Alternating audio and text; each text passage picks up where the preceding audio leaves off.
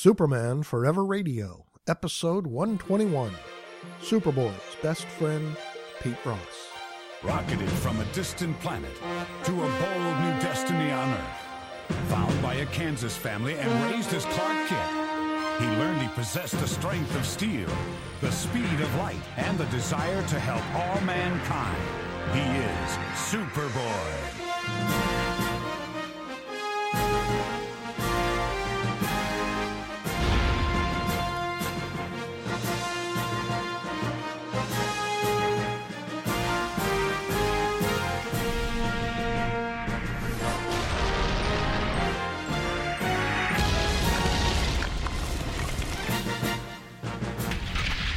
Hello, and welcome to the Superman Forever radio podcast. My name is Bob Fisher.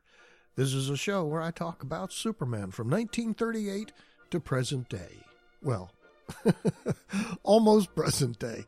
Uh, as regular listeners will let you know, or they may not let you know, but I'll let you know. Regular listeners will know that I've kind of given up on modern comics for a while. Current run is not doing much for me. So, finding my joy in back issues.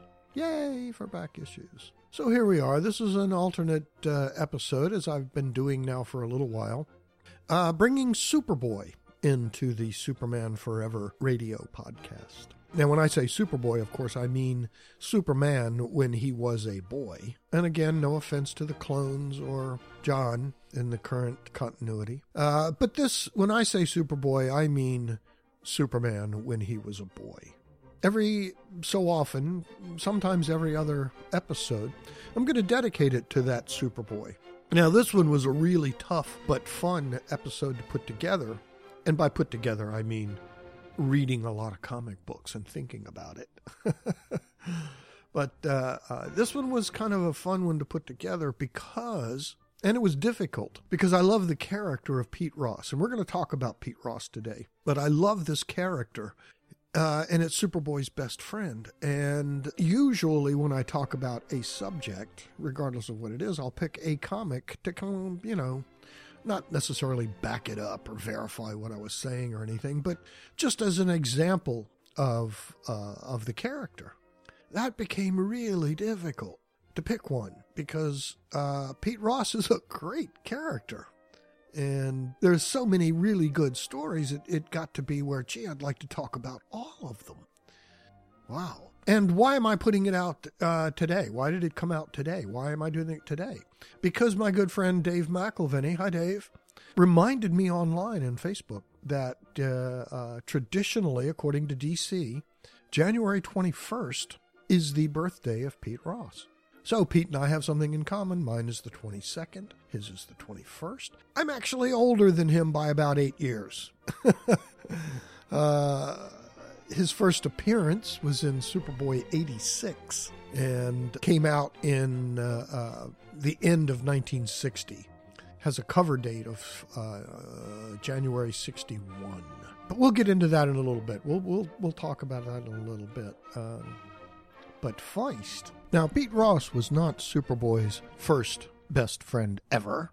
Uh, they actually brought several friends that were supposed to be friends and that Superboy had a great time with being his friends. I think there were six or seven attempts where they would uh, have uh, someone new in Smallville and he became Superboy's friend several times. The most recent before Pete Ross, or the last one before Pete Ross, was a character named Freddie Shaw and uh, he was incredibly popular, which is probably why we have Pete Ross.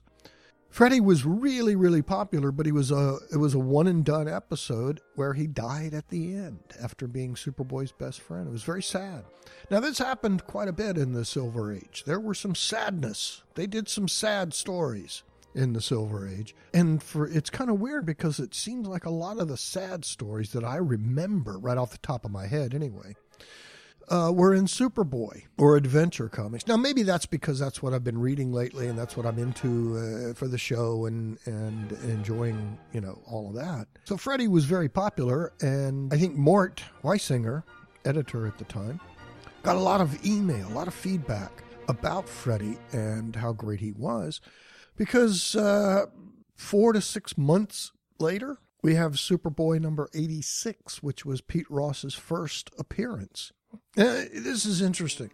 Well, to me. to me. Uh, Pete was uh, created by Leo Dorfman, George Papp, and Robert Bernstein. Now, Leo Dorfman, uh, coincidentally enough, did the last the last episode that uh, we did talking about Action 305's Why Superman Needs a Secret Identity was also written by Leo Dorfman. Leo Dorfman did quite a few stories back in this time period. And George Papp, the artist, was very famous. In fact, I, I can't think off the top of my head a Superman story that George Papp did. Superboy, tons of Superboy stories during the late 50s through the 60s. George Papp was probably the main Superboy artist. Now, in adventure comics, of course, there'd be one Superboy story and a Legion story, or one Superboy story and something else. In the old days, it was uh, Aquaman or Green Arrow or something, when uh, Adventure was an anthology comic. But as we're now into this part of the 60s, Superboy uh, still has two or three 8 to 12 page stories in it, all Superboy. Adventure had moved on to now uh, was we're we're into the Legion era, but Superboy is still the main guy with a Legion backup story. That'll flip pretty soon to where the Legion becomes the main story and Superboy the backup story. But anyway, there were there were several attempts to bring uh, uh, a friend to Superboy, with Pete Ross now being very successful. After Freddie Shaw he probably got a lot of email. He got a lot of email about how great it would be if Superboy had and it's too bad that Freddie died. So then we see Pete Ross make his appearance in Superboy 86, uh, December uh, release date of 1960, or October, November, I think. I forgot what it said. But it has a cover date of January 1961, written by Leo Dorfman. Now, I'm not going to go into detail, but uh, uh it's very interesting because what I really want to do, and like I normally do for this, is when I babble about a particular topic regarding Superman or Superboy, I'll then pick a comic and talk about it. Again, not to, uh, you know, validate or back up anything, but as an example of what I was probably talking about. In this case, we're talking about Superboy's best friend, Pete Ross. And I can't think of a bad Pete Ross story. I, I looked and I've read a ton of them over the last period here. And uh, we we get into his first appearance, which was very interesting. In fact, his first appearance was like this: he shows up in Smallville as high school, and his very first appearance, very first panel, he's um, coming to Clark's defense as he's being bullied by a couple of uh, school bullies. And Pete Ross just really takes care of the situation. kind of a la George Reeves, you know, back of the scruff of the neck, bumping their heads together almost. But, you know, Clark is very appreciative, and Pete, you know, and they become kind of friendly. And uh, Clark, you know, he eventually invites Pete over to the house to meet Ma and Pa Kent, and they have a dinner together. And then you find out that Pete is kind of an amateur detective, which starts to worry Clark a little bit because every time he bumps into Pete after that, whether as Superboy or as Clark Kent, Pete is either asking interesting questions or taking measurements, plaster cast of the footprints, all of this kind of stuff. And it looks like he's trying to figure out who Superboy is. And Clark is very worried about this, uh, obviously. And many things happen, events happen uh, all of the time while, while Pete is um, collecting his data. And one evening, Pete gives Clark a little call and says, Clark, come on over. Uh, something interesting. And, and Clark, uh, mm, a little worried, but he goes over to Pete's house. And when he gets there, he sees up on the wall in Pete's room a big kind of two pictures, two posters up there one of Superboy, one of Clark Kent, and they each have all their measurements. There's the foot, there's all of the stuff that Pete has been gathering to basic, and it basically shows that Clark and Superboy are very close. There's a lot they have in common. So, uh oh. And then Pete hands Clark a Superboy costume mm-hmm. and says, Here, go put this on. All right, so Clark goes in the other room, and man, is he just, he's thinking, this is it. This is it. What am I going to do now? Pete has figured it out. My secret identity is blown. What am I going to do? I can't. So, but he goes ahead and puts the costume on, keeps his glasses on, keeps his hair combed as Clark, and slouches or whatever, and walks out. And Pete says, I knew it. I knew it. Perfect. And Clark is about to whatever, and he takes his glasses off and he's about to just say, Okay, you figured it out, or whatever. And Pete says, You will be perfect to play Superboy in the school play. What? right. Pete has no idea Superboy is Clark Kent, and that was not his plan at all. He is he's the casting director or something for the school play. And then we see here finally a picture of Clark being held up by the uh, the rope in the play wearing a Superboy costume, and Pete behind the curtain talking to Ma and Pa Kent, telling them how proud they must be of Clark. And they're thinking, oh, yeah, oh, yeah. I still think it was kind of, uh, you know, a, a little weird for Clark to actually play Superboy and put the costume on. That's a little too on the nose, a little too meta there, but pulled it off apparently. So that was Pete's first appearance in comics and everybody thought, and we thought right up to the end practically, this is it. We thought just like Superboy did, Pete had figured it out. So that was one, and I'm thinking, well, now do we talk about that issue, or what about the one of the most you know famous issues of Pete Ross, which happened just like three or four issues later uh, in Superboy number ninety, where Pete finds out in some of the most famous panels of all time, where Pete finds out who Superboy really is. Not going to go into the whole story, but basically, uh, they go into a they go to a camping. They're camping together. Clark thinks uh, Pete is asleep. He uses his uh, supervision. He sees that there's a problem needs to be taken care of. He gets up and under you know the darkness, he thinks he can get away with it. And while he's changing to Superboy, a bolt of lightning and thunder flash wake up Pete and he sees Clark changing to Superboy and flying off. Pete can't believe it. So he just lays there and waits. And of course, Superboy comes back. Pete's pretending to be asleep, but kind of watching out of the corner of his eye that, yes, there's Superboy now coming back, changing to Clark, and slipping back into his um, bunk, into his sleeping bag. And that's where Pete Ross finds out that Clark is Superboy. And during that issue, to really figure it out. And this is a terrific issue because then Pete says to himself, Wow, my best friend is Superboy, and that's amazing. And he needs to check. So he does a little more investigating because Pete is still, you know, an amateur detective. So Pete does some investigation. He finds the tunnel leading back to the Kent's house. He goes through the tunnel. As he sees Superboy leave, he goes in it and follows the tunnel back to the Kent's basement where he sees and raises the and he sees Ma Kent dusting or cleaning the Superboy robots. This is amazing. So Pete decides that he's not going to tell Superboy, he's not going to tell anybody that he knows. But in fact, he's going to keep the secret and help Clark slash Superboy whenever he can uh, secretly. He even has a Superboy costume made and a mask which will come in uh, in a second, for those times that he may have to help Superboy do something. And now there are two famous panels one of Superboy changing to Clark, and the other one him coming back, or vice versa. Uh, Clark changing to Superboy, flying off, and the lightning storm, and uh, uh, coming back. Those two panels have been reprinted almost every time after this issue, where Pete Ross is mentioned there'll be an editor's note Pete Ross knows Superboy's secret identity. Uh, and they show these two panels.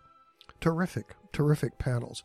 And these panels have been reproduced, by the way, uh, by both Al Plastino and Curt Swan when they were doing Superboy stories and uh, uh redrew these two panels. So amazing. So George Papp becomes very famous as um, Leo Dorfman does. Everybody, I'm sure you all know Leo Dorfman's name. you don't? Hmm. So there's a couple right there. That's the two first, and you think, wow, that's that's a. Those are his two first appearances. Yes, those are his two first appearances. One where you think he's discovering Superboy's identity, but he's not, and the second one where he kind of stumbles onto it, but keeps it a secret. Just, just terrific. So I was thinking, no, I don't want to talk that story in detail or the other story in detail. No. Well, there are a couple that I do want to talk a little bit more about in detail. And uh, the next one that we're going to talk about is one of those, and it's Superboy number 94. So again, we got 86, 90, 94. So every fourth issue has a Pete Ross story in it for this time period. And I'm thinking, wow, he didn't really like this Pete Ross. And eventually he just becomes, he's, he's as, as, uh, he, he's there as much as Lana or anyone else is. He's part of the regular cast now of Chief Parker, Lana Lang, Mon Pa Kent, Krypto, Pete Ross. They're all there. All of them are there now. And with issue 94, I'm going to talk a little bit more in detail in a second because it's just one of my favorite covers. I love the cover to Superboy number 94. Shows Pete Ross changing to Superboy, putting a Superboy mask on. He's got the Superboy costume. And behind the fence, hiding behind the fence, watching it, is Clark Kent. And the dialogue is something to the effect of Clark thinking, wow, my friend Pete Ross is Superboy. Wow, that kind of thing. And we're going to talk about uh, uh, Superboy number 94 in a little more detail in just a second.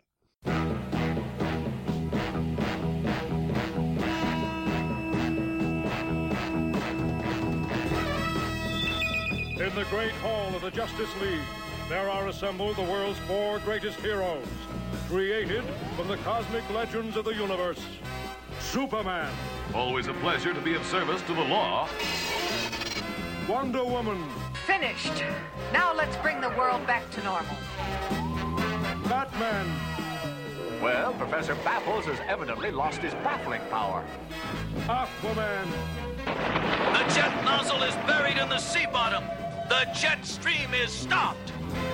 and those three junior super friends, Wendy, Marvin, and Wonder Dog. Their mission to fight injustice, to right that which is wrong, and to serve all mankind. Join Mike Zumo on the Man of Steel podcast as coverage of Super Friends and its many incarnations begins in March at www. Dot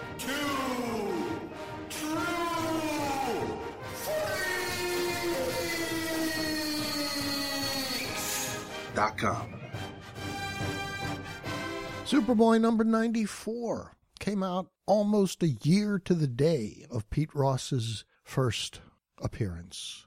Came out, this one came out uh, late 1961, has a cover date of January 1962. So one year practically to the day of Pete Ross's first appearance comes Superboy number 94. And we're talking here about Pete Ross plus the Superboy Revenge Squad. The Superboy Revenge Squad. Yes, there's this uh, uh, a a uh, an organization that uh, whose goal is to uh, destroy Superboy. Now, it started with the Superman Revenge Squad, uh, but that was not uncommon. Actually, that something that appeared in Superman was then kind of retrofitted or something. I forget what it's what do you want to call it, but they would uh, then have it show up earlier in his life uh, when he was Superboy. So the Superboy Revenge Squad, and I think on a little side note here, as far as the timey wimey stuff goes in Superman, Superboy, well, in DC Comics as a whole, it's almost like um, the different timelines are running simultaneously next to each other. Uh, it, it, it's very weird. It's almost like you could hear Superboy in the uh, in the 20th century say stuff about the Legion of Superheroes or something in the 31st century, or the 30th back then, and say, uh, "Gee, I wonder what's going on there now." well, nothing. It hasn't happened yet. It's you know a thousand years into the future, but when you're a being, I guess that can uh, fly through the time barrier under your own power. You know, that's I guess it would seem like timelines are all the same and they're all running consecutively, right? Not consecutively, but but parallel to each other at the same time. So, but anyway. We're back to number 94, Superboy number 94. We're talking about the Revenge Squad a little bit here, but not much, just that they exist. Again, Superboy 94 uh, um, came out late 61, early 62 cover date, January 62 cover date. And the writer I couldn't find. I looked several sources, including Mike's Amazing and a few other places, CBR and a few other places, and couldn't find who wrote this. But it is obviously drawn by George Papp. And here we'll just get into it. We'll just we'll just get right on into the story. You know, one day in school, uh, gym class, uh, they're climbing the ropes in gym class, and Clark pretends like he's stuck at the top of the rope and he's scared to come down. And so Pete climbs up out of the rope, grabs Clark, and they climb down together. And they're both thinking, you know, uh, their own personal thoughts because Superboy is saying, Oh, that's great, Pete. Thanks. You have no idea who you're saving. And Pete is thinking, wow, here's my friend Clark Kent. If only everybody knew that he was really Superboy. So, yeah. So they, neither one of them know the other one knows yet. And of course, Lana was there to witness it and makes fun of Clark and all. But also, as Pete is climbing down with Clark holding on to Pete around his neck and Pete's climbing down, he flashes back and, and as he's talking, and as I mentioned before, every time Pete Ross shows up, they're going to flash back to that night at the campsite where he realized that Clark and Superboy are one and the same. And we see those panels again. And again, not just reprinted, but redrawn. Thank you very much. Not like today where they'll just do a cut and paste. So after school, Clark and Pete go back to the Kent's house and they're about to do something. And they talk to Ma Kent and they're about to do stuff when uh, the lamp in the living room starts to blink on and off, on and off. And Pete notices it and says, Hey, there must be a fuse or something, or must be something wrong with that. And then it dawns on Pete that that might be some sort of signal because of the way Clark and Ma Kent are acting. So Pete, realizing as he's looking at the lamp and maybe trying to fix it, realizes that this must be a signal or something that needs Clark and Superboy's attention. So, thinking quickly, Pete takes off his watch and drops it and acts as if it was broken, thinking to himself, it's not really broken, it's shockproof, but I need an excuse to leave. So he does, which allows Clark to change into Superboy and fly off to see what the emergency is, finding out with his supervision that there is an alien spaceship headed towards Earth. Using his supervision, he peeks in and realizes that uh, it's the Superman Revenge Squad, and they're coming to Earth to find Superboy. And they have a machine that will uh, read super thoughts. Okay, just go with it. Okay, just just go with it. So Clark needs to not be super, or at least not have super thoughts for the next couple of days. So what does he do? He goes down to his basement with Ma Kent and uses a super hypno wheel thing, a super hypnotizing wheel thing, to hypnotize himself so that he, Clark Kent, does not know he's Superboy. And he hides the robots, he makes everything in the house normal as much as possible with Ma Kent. And tells Ma not to think about it, not to do anything, and help, and let Pa know, and and uh, go ahead. And then he does it. He hypnotizes himself and almost instantly goes upstairs and, and is Clark Kent. He's he has no idea he is Superboy. And he thinks that's going to keep the Revenge Squad from finding him because he will not have super thoughts. I know, I know, it's a little weird, but let's go with it, okay? So now he's just normal Clark Kent. He takes off his costume. He doesn't, before he even hypnotizes, he takes off his costume, dresses as Clark, deactivates all the robots so they won't have super thoughts because well, the robots. That's a whole other story. We'll do that eventually. But the robots turns them off, turns all of his other stuff off, and then hypnotizes himself. And it's supposed to last for 48 hours or so. So then later at school, in the library, while uh, there's Clark and Lana and Pete sitting at a table looking at books, and uh, Clark is just saying, Wow, Superboy is so amazing, and just rattling on and on about Superboy, Superboy, Superboy. Pete says something is very weird here with him doing that. That's kind of weird. And then later, as Pete and Clark are, um, you know, leaving school, you hear the thing Men, stop! Jailbreak! Stop them! Stop! Well, Pete sees this and is wondering why Clark is not doing something. And all Pete can think of is for some reason Clark doesn't know he's Superboy or has forgotten or something is wrong, but he knows he's Superboy.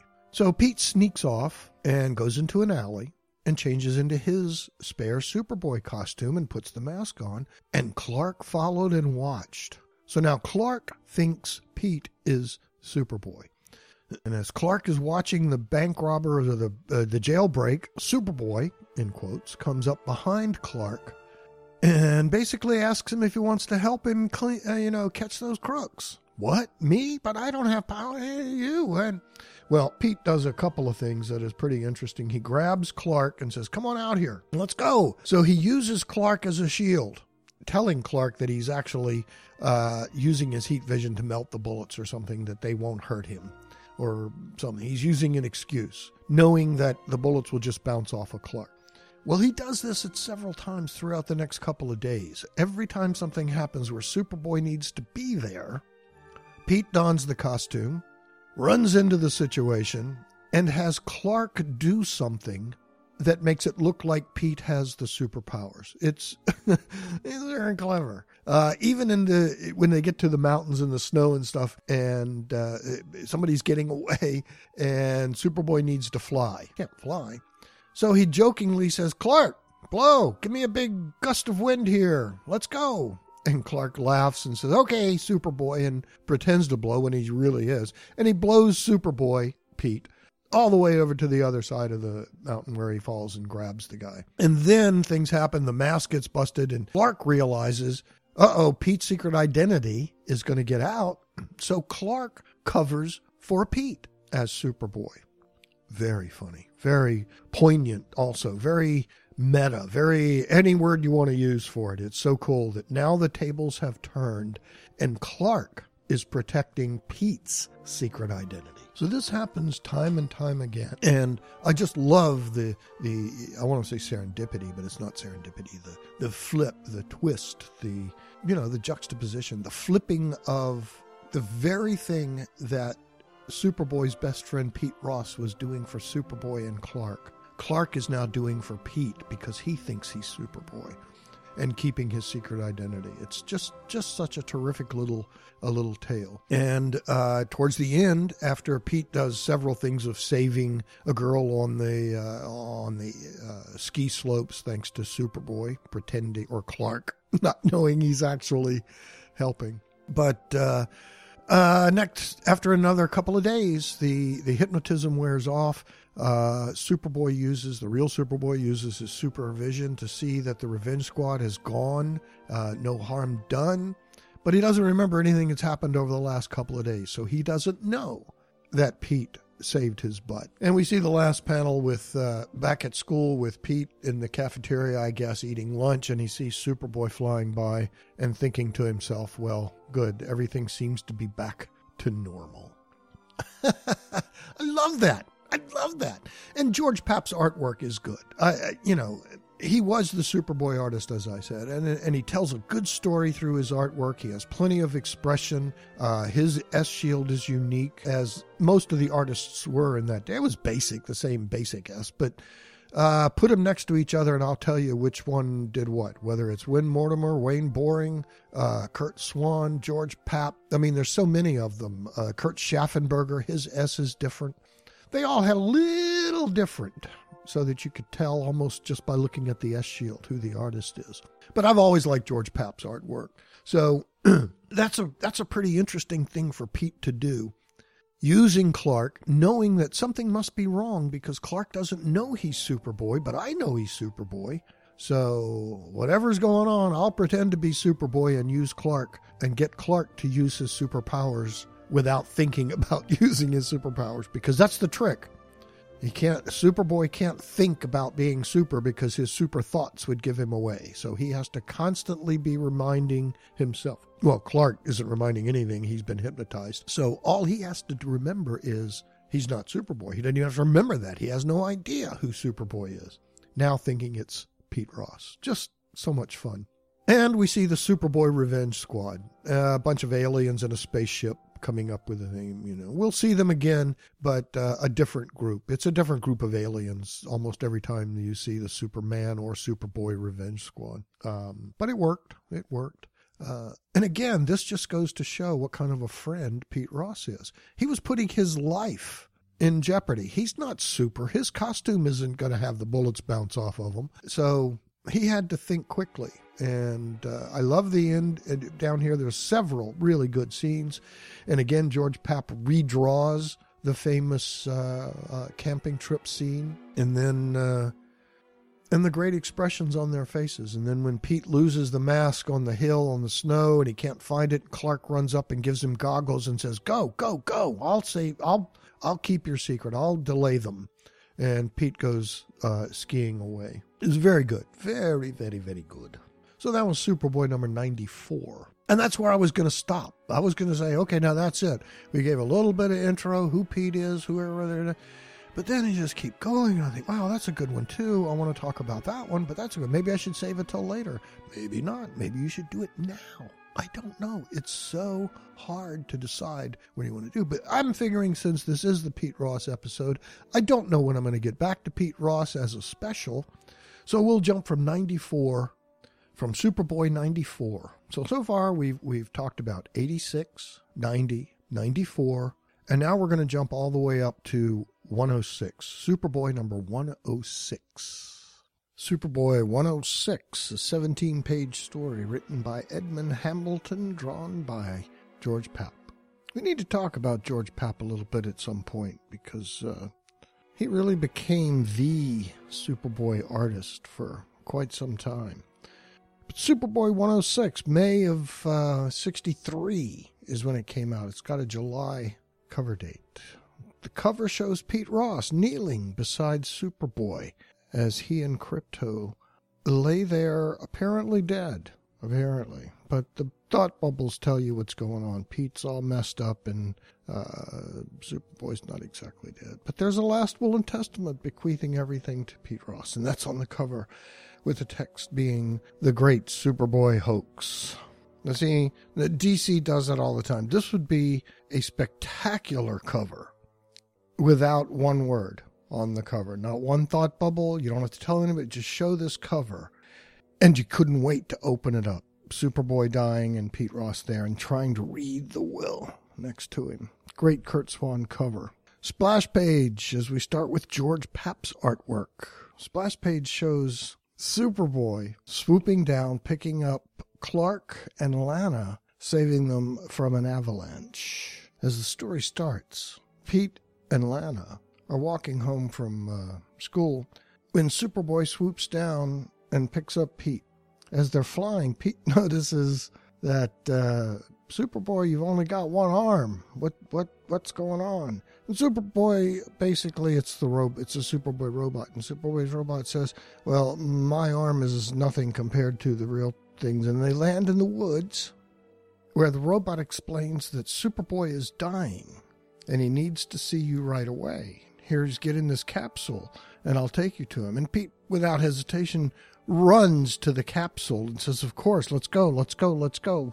And the robot takes him to a planetoid where, when they get there, you see Superboy and Krypto on the ground in obvious pain, and all of Superboy's robots seem to be smashed up in pieces all around him. Superboy explains to Pete that he was trapped here, lured here, and trapped by the Superboy Revenge Squad and infected with Virus X after they killed all or smashed all of his robots. And Virus X, and then he explains to Pete that Virus X is something that only affects Kryptonians, and they were never never able to uh, do anything about it. It has to run its course, and he's dying. He and Krypto have been infected, and he's dying. And he said, "But Pete, before I die, I want to let you know I'm. Uh, I want you to succeed me as Superboy."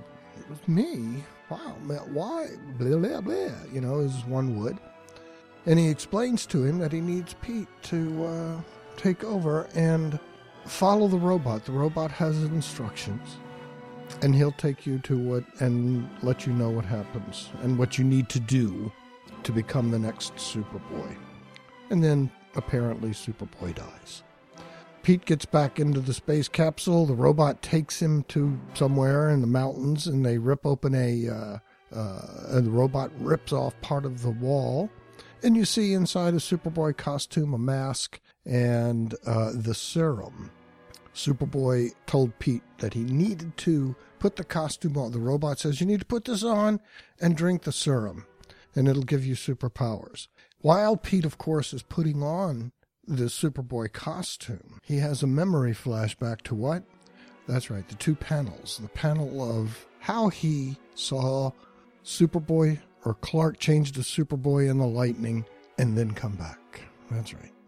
Uh, he then puts on the costume, drinks the serum, and the robot finishes explaining the story of what happens and how now that he has the powers and he's done what he has to do, he can't let the revenge squad have any more of the robot, so the robot self destructs right there in front of Pete.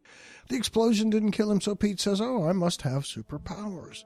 And he does and flies off back to Earth. As he flies away, the real Superboy, holding Krypto under his arm, using his supervision, looks and watches Pete fly back to Earth and says, Well, I hated to do that, but I think it's necessary, and we'll see what happens. Let's uh, get back now. Uh, before he does. So they fly back to Earth, Superboy and Krypto.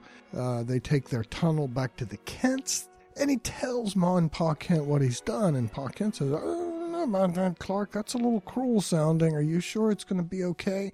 And what if something happens? Or if it's and Clark says, "Don't worry, Dad. I've given the serum has a a, a problem with it. It's going to wear off eventually." And uh, uh, Pa says, "Oh my, that's you know kind of dangerous." And Clark says, "Don't worry. I'll be watching him all the time to make sure and see what he does. I'll make sure he doesn't get hurt, and everything will be fine." Pa is not particularly. Uh, I don't think Pa is crazy about the idea, but anyway, they go with it. On the uh, a few blocks away in the Ross household, Pete Ross now has to explain to his parents. So when he gets there, he sees his father is trying to open their safe and complaining that he wish he'd gotten rid of this crummy safe, uh, and he's got some papers that he needs. And Pete says, "Well, since you're going to get rid of it," and he rips the door off. Then explains to his parents what has happened and that he is now the new Superboy. And he says, "Well, wait a second, though. I got something." And uh, in a few seconds, goes to his basement and creates a similar tunnel to Superboy's, leading out to the woods 10 blocks away. And uh, shows his parents the Superboy costume and tells them, uh, like I said, what has happened. And now that he is the new Superboy, but how he's going to hate having to tell the Kents that their son is uh, dead. And of course, uh, you know, some, you know, he helps around the house doing dishes really fast, and he's they're having dinner and stuff uh, like normal. Something happens, and Pete says, "I have to go," and changes into his Superboy costume with mask, flies off, and the Rosses are very proud of him. It happens to be a train uh, that's gotten loose and it's got a bunch of dynamite on it. Big TNT train. Ooh, off the tracks. Oh, not off the tracks. It's on the tracks, but the tra- there's an end.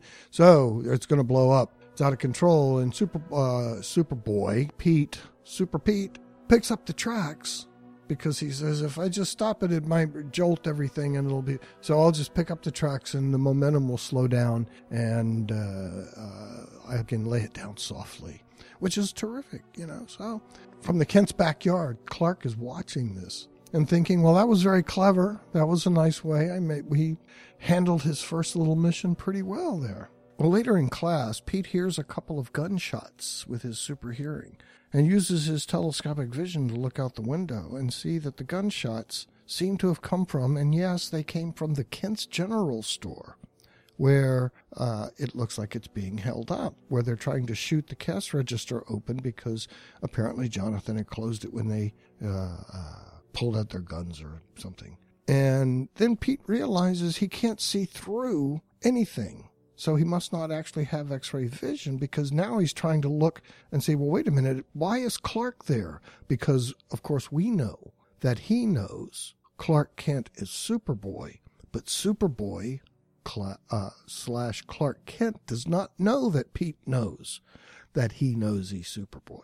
So, so Pete's trying to figure out, well, that must be a, uh, a Clark Kent robot, but I can't see through it. I mean, he, Pete will not accept the fact that, that even though he knows Clark is Superboy, but he, so he saw Superboy die. Therefore, that must be a Clark Kent robot that he just can't see through and he can't see through anything else. And he says, But I've got to go. How am I going to get out of ChemClad? End of part one. well, it just so happens that Clark also heard the gunshots, of course, from chem class, and um, he says, "Uh oh, Pete needs a way to get out of class." So Clark feigns timidity once again and pretends to uh, have to faint. Oh, I'm weak. I can't stand up. I'm all dizzy. Oh. And while he's being dizzy, uh, Pete cooks up a uh, concoction of harmless smoke. It is chem class, of course. Uh, and uh, in all the confusion, sneaks out and becomes Superboy, flies over and captures the crooks and uh, takes them to jail. Does a Superboy thing. Yay! And everybody's happy. Well, since it was, you know, the general store, Jonathan and Clark uh, watched Pete, and Pete was, or Superboy was using his superpowers uh, to watch, his supervision to watch Pete from school, while of course Jonathan was uh, trying not to be robbed by the bad guys or shot, so he was being saved by Super Pete.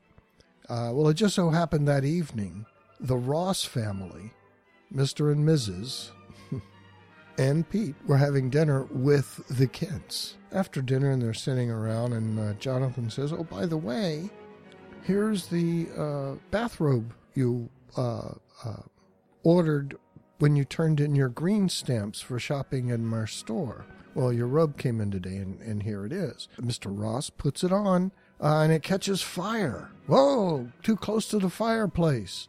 Well, now you've got two Superboys, both in their secret identities. Neither parents know, the others know. I mean, there's, oh, what a tangled web we weave when at first we choose to deceive. So here we have, I know, uh, this is, yeah, catching fire that quick. But anyway, the rub catches fire. The two Superboys in their secret identities as Clark Kent and Pete Ross, one knowing, the other not. It's wonderful, isn't it? Uh, so Clark is getting ready to secretly, you know, use a puff, a super puff to blow it out when Pete jumps up, grabs a couple of pillows from the couch, pretends to beat it out while sucking it in with his super breath in the flames and made it look like he beat it out with it. And Clark once again thinking to himself, see, he did a great job. I didn't have to do, you know, so very good. And, and afterward, both sets of parents, when they were separated again, were saying, that's amazing how that happened, isn't it? Yes. Well, the next day, it just happens that uh, Clark, Pete, and Lana were part of their youth group uh, giving away. It was toys for the orphans, and they were going back to the very orphanage where Martha and Jonathan adopted Clark. And the lady was still there who worked there, and she said, I remember you, Clark. Look how much you've grown. I remember when, you know, when Jonathan and Martha first came here, how quickly you ran to them and jumped in their arms as if you knew them. When they're distributing the toys, giving the toys, and doing the stuff, both Clark and Pete, again, Superboys, see that there's a problem in the forest that needs to be in the woods that needs to be taken care of. A lumberjack is in trouble and he needs to get there and save the day. So once again, Clark pulls the "oh, I'm so dizzy" things, and and uh, uh, someone says, "Well, here you might want to rest." And they start to grab him. You might want to sit down. He looks like he exerted himself lifting all the boxes of toys back and forth. He looks. Like, you better here sit down. And while everybody's watching him again, and Pete again says, Wow, that robot is really good. He did exactly what I would have done had I seen Super Clark needing to leave to become Superboy. I know, right? So I just said. So, so Pete, totally not aware that that's really Superboy there, thinking it's a robot. All I can say is Superman must have made just incredibly good robots to uh, fool people this close up. Well, of course not. This is not really a robot. It's a real guy. Anyway, you know what I'm saying. so anyway, Pete goes off and saves the lumberjack, and while he's there, um, uh, while he's there, he performs another super feat to help out the lumberjacks. And this is also a very common occurrence. Not this exact super feat, but uh, this time, he acts like a human buzzsaw and goes through and starts topping big che- trees down left and right and, and doing a lot. Of, And, and uh, uh, but that's very typical sometimes when he'll show up to save somebody from whatever it is they were doing. That maybe the machinery fell or whatever. whatever the circumstance was where Superman was needed to save the person, while there, he will often finish the job they started or exceed above whatever they were doing, finish it. So, uh, keeping that, you know, uh, that thing going, Superboy cuts down a ton of trees for them. Meanwhile, Pete was thinking that, oh, by the way, the serum was supposed to make Pete uh, even more powerful than Superboy, that because since he was not from Krypton, kryptonite would not hurt him. Okay, so he had that over Superboy, but not telling him that the serum was was was faulty. Anyway, he's starting to lose his powers, but uh, uh, Pete decides that you know uh, he remembers. He says, "You know, Dad, I just kind of left Superboy, you know, laying there on that meteor without a proper burial or anything." So, and he says, you know, so he's asking his dad about pyramids and how to build them and stuff. And his dad was saying, well, nobody really knows about how the Egyptians, you know, and their slaves were able to do what they did. But uh, here's our best knowledge of it or whatever. But uh, Super Pete figures it out. And then uh, because he was being spied on by the real Superboy, so he calls Krypto and says, oh, hey, buddy, we got to go back to the meteor Pete's got a plan. Pete does that. He, he, you know, he gets back up there and he builds this big pyramid uh, tomb around Superboy and Krypto, so that uh, no, you know, it would be a big monument. But then he says, "Gee, what if the Phantom Zone bad guys get out someday?" Which they might. Phantom Zone people, you know. Hey, Superman two, Phantom Zone, Zod, you know, they got out. Sometimes they get out of the Phantom Zone. So Pete thinking, you know, what if they get out of the Phantom Zone? Well, Superboy's dead, so there's nothing that can hurt him now. So Pete turns the pyramid into kryptonite, green kryptonite. So now he's actually killing Superboy inside because he thinks he's already dead. So the Phantom Zone happens to be that, you know, they show the Phantom Zone people watching all of this and they're laughing. They said, the dummy, the fool by trying to save him from us, he's actually killing him. so, being stupid Phantom Zone people, they decide to communicate with Pete uh, telepathically, and they can do that somehow, periodically, when the plot needs it. Uh, later in the Silver Age, it was only uh, you could only use crystal, the crystal kryptonite that was part of uh, the the Jewel Mountains of Krypton. Uh, you could use that as a portal, a way to talk, and sometimes escape from the uh, from the Phantom Zone. But anyway, uh, they as a group use their mental abilities to scream at Pete and tell him what a fool he is, because you know how bright criminals are when they feel like you know I'm going to tell you everything in the last minute so that you can save the day. That's not what they have in mind, but it is what they're going to do. Anyway, they laughing at him tell him what has happened and now you've done it. You've encased and really killed Superboy. And you have lost the power of flight, which he had. The powers are starting to leave him now. He has some uh, uh, vision powers and some strength powers, but his super flight now he can't get back. He's he's trapped. He can't get back to the pyramid. So he puts together one of the robots, fixes the robot, and tells the robot what to do. The Superboy robot then uh, destroys the pyramid, saves Superboy, and all is dead, uh, there. And Superboy, uh, then back to normal, tells the story to Pete and thanks him and says that uh, it's nice to know that if anything happens to me, uh, you will be a uh, you'll be the one to take over. I, I, feel good about that. That's really good. And he said, uh, so I, I'm I'm really happy for that. But in spite of you being my good friend and all, there's still one thing I'll never ha- be able to tell you, Pete, and that's my secret identity. Right. And Pete, of course, is thinking, no problem, dude. Got you covered. Pete Ross. Amazing. Amazing, amazing. I love that story. Uh, 17 pages, Ed Hamilton. Uh, George Papp does a great job of telling the story again through his artwork. I know some people complain about Silver Age artwork. It's too static, it's too this, it's too that, it's boring. Uh, and they don't mean Wayne Boring, you know, but uh, uh, to me, it's, it's, you you know, it's ah to the eyeball. It's that, oh yeah, this is familiar. This is good. I like this. This flows. So I liked George Papp. I, I have no problem with George Papp. Um, I have some. I have some problem with all artists except Curt Swan, of course. But um, so anyway, that's Pete Ross. Pete Ross, best friend ever. Uh, this is a good uh, a good story to to end that on. And you know, talking about Pete just for a second, I, I don't think he's ever done that. He's never been portrayed in live action properly, not like he should be. Uh, I can only actually think off the top of my head without hitting the keyboards. I can only think of two times uh, off the top of my head where there's even been a live action Pete Ross, and one was in Man of Steel, uh, which um, as a kid was fine, as the grown up was not.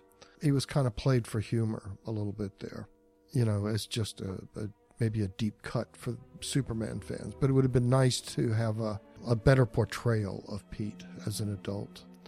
And Smallville. Smallville. I, I had high hopes for Smallville with Pete Ross as an original character there. But it went exactly 180 from what Pete Ross should have been. In the comics, of course, once Pete Ross finds out the secret identity, he keeps it to himself and uses that information to help Clark and Superboy. In Smallville, their Pete Ross couldn't handle the information. It freaked him out.